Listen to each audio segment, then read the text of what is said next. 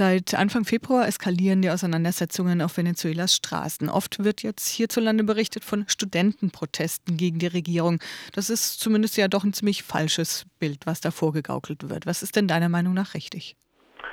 Also es ist nicht gänzlich falsch. Es gibt Studentenproteste und vor allem die aktuelle Eskalation, ähm, die am 12. Februar ausgelöst wurde, hat halt im Kontext von einer Studentendemonstration stattgefunden. Insofern ist es natürlich nicht ganz falsch, das so, so zu erwähnen. Ähm, inzwischen hat sich das aber natürlich ähm, relativ ähm, verändert. Also es hat jetzt auch große Demonstrationen von der Opposition gegeben, ähm, die jetzt man nicht irgendwie als Studentenproteste bezeichnen könnte und gleichzeitig aber auch äh, Demonstrationen von Seiten äh, von Regierungsanhängern. Am 12. Februar gab es bei Auseinandersetzungen auf den Straßen drei Tote und zahlreiche Verletzte. Wobei wurden die denn getötet und, und wer auch? Also sind da schon nähere Umstände bisher bekannt? Ähm, ja, also es gibt ähm, Ermittlungen von Seiten der Staatsanwaltschaft dazu. Äh, zum Hintergrund muss man vielleicht sagen, es hat an dem, an dem 12. Februar, das ist der Tag der Jugend in, in Venezuela, zwei große Demonstrationen gegeben, eine von Regierungsanhängern und eine von, äh, von Oppositionellen, Jugendlichen eben, Studenten vor allem. Äh, auf Seiten der Opposition ging es da äh, vor allem um die wirtschaftliche Lage in Venezuela mit äh, einer relativ hohen Inflation und äh, teilweise Versorgungsengpässen. Ähm, auch die, die Kriminalität im Land ist äh, ein Thema gewesen, gegen die diese Menschen da demonstriert haben. Die Demonstration ist dann relativ normal zu Ende gegangen. Am Ende ähm, haben dann Umte das Gebäude der Generalstaatsanwaltschaft angegriffen, äh, mit Steinen vor allem. Da wurden mehrere Polizeiautos angezündet und es ist dann zu, quasi zu Straßenschlachten äh, zwischen den, äh, den Leuten und der Polizei gekommen. Im Zuge dieser Auseinandersetzung ist es dann in der Seitenstraße zu einer Schießerei gekommen, die noch nicht gänzlich geklärt ist. Dabei sind in dem Moment zwei Menschen getötet worden, ein Anhänger der Regierung und ein, ein Oppositioneller, ein Jugendlicher.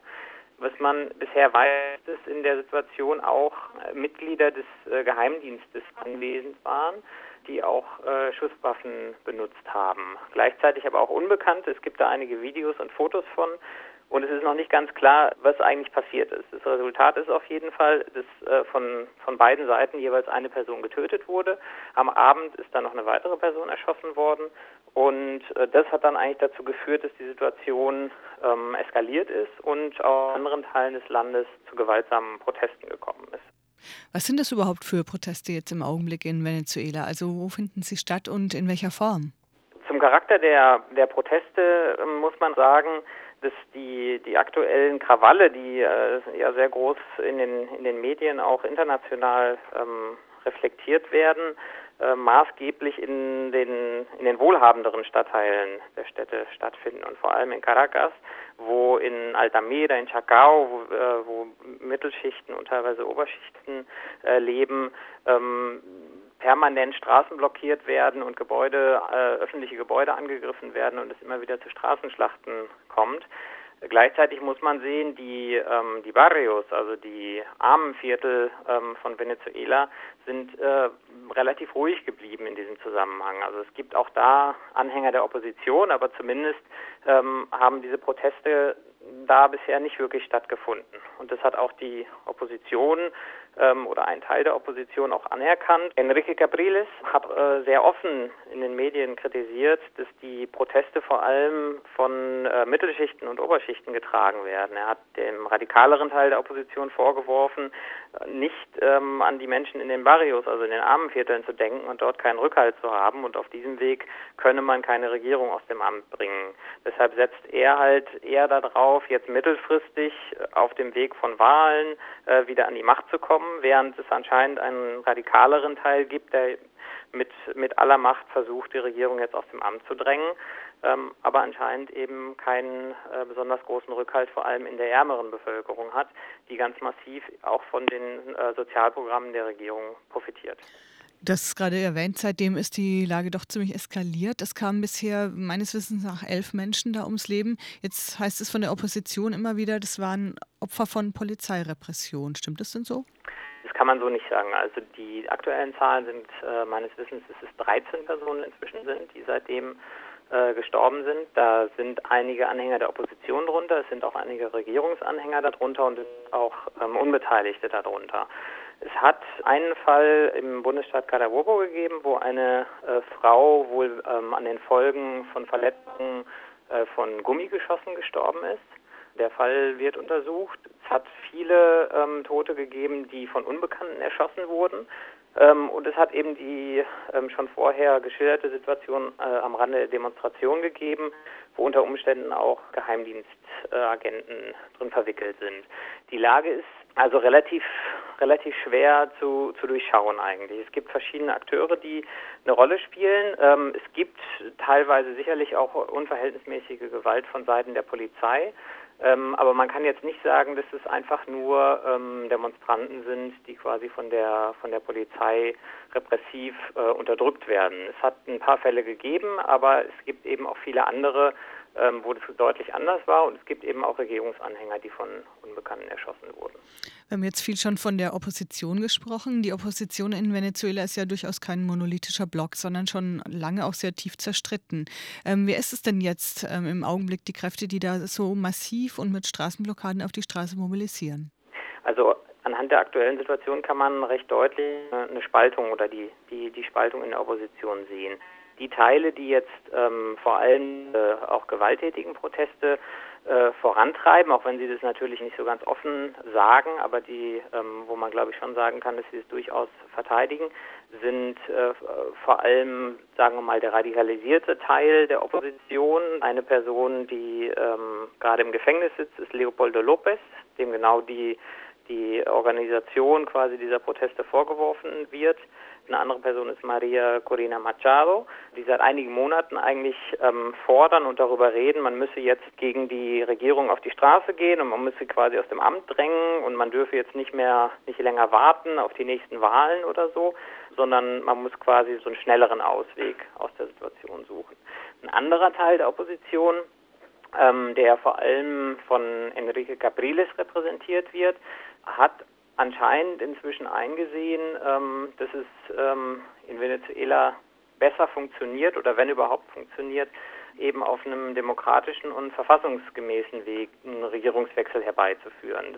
Das ist in der Vergangenheit auch nicht immer so gewesen. Also noch vor einem Jahr hat äh, Capriles auch selbst zu Protesten aufgerufen, die dann sehr gewalttätig wurden. Aber es scheint zumindest jetzt zu sein, dass er eher den Teil der Opposition repräsentiert, die jetzt nicht unbedingt eine sofortige Lösung wollen, sondern die vor allem eine Kritik an der Regierungspolitik üben und die darauf abzielt, vielleicht in ein bis zwei Jahren dann ähm, ein Referendum gegen den Präsidenten anzustrengen, um ihn aus dem Amt zu kriegen. Wie stark ist denn der Rückhalt der gegenwärtigen Regierung Maduro in der Bevölkerung? Also seit Chavez tot ist, haben ja viele prophezeit, ähm, naja, diese charismatische Figur, die vieles zusammengehalten hat, wenn die tot ist, dann ähm, wird vieles auseinanderfallen. Also man kann sagen, dass der, ähm, dass der Rückhalt nach wie vor sehr groß ist.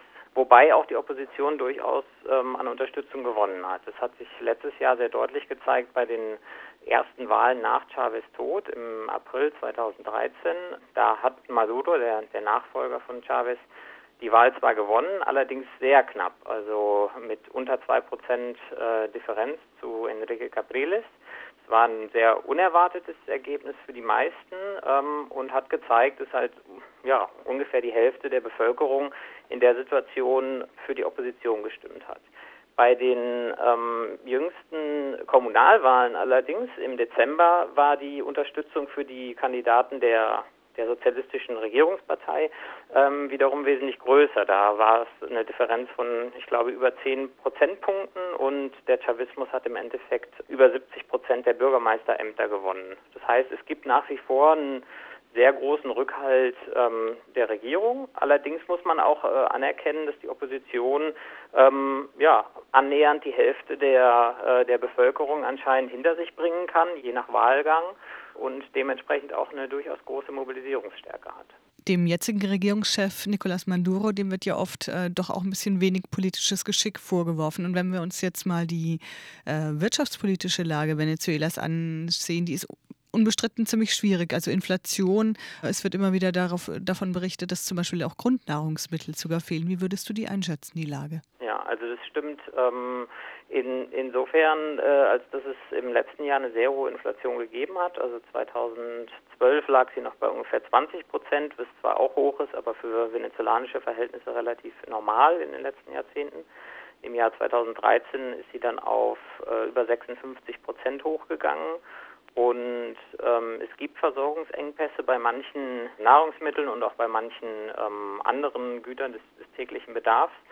Es ist jetzt keine Situation, wo jemand aufgrund dieser Versorgungsengpässe an Hunger leidet, aber es ist natürlich äh, eine sehr spürbare und eine sehr nervige Situation, dass in, in ganz vielen Geschäften bestimmte Produkte nicht äh, zu finden sind. Das heißt, es ist äh, definitiv eine problematische Lage und die Frage, wer jetzt dafür äh, die Schuld trägt, ist natürlich eine ganz andere.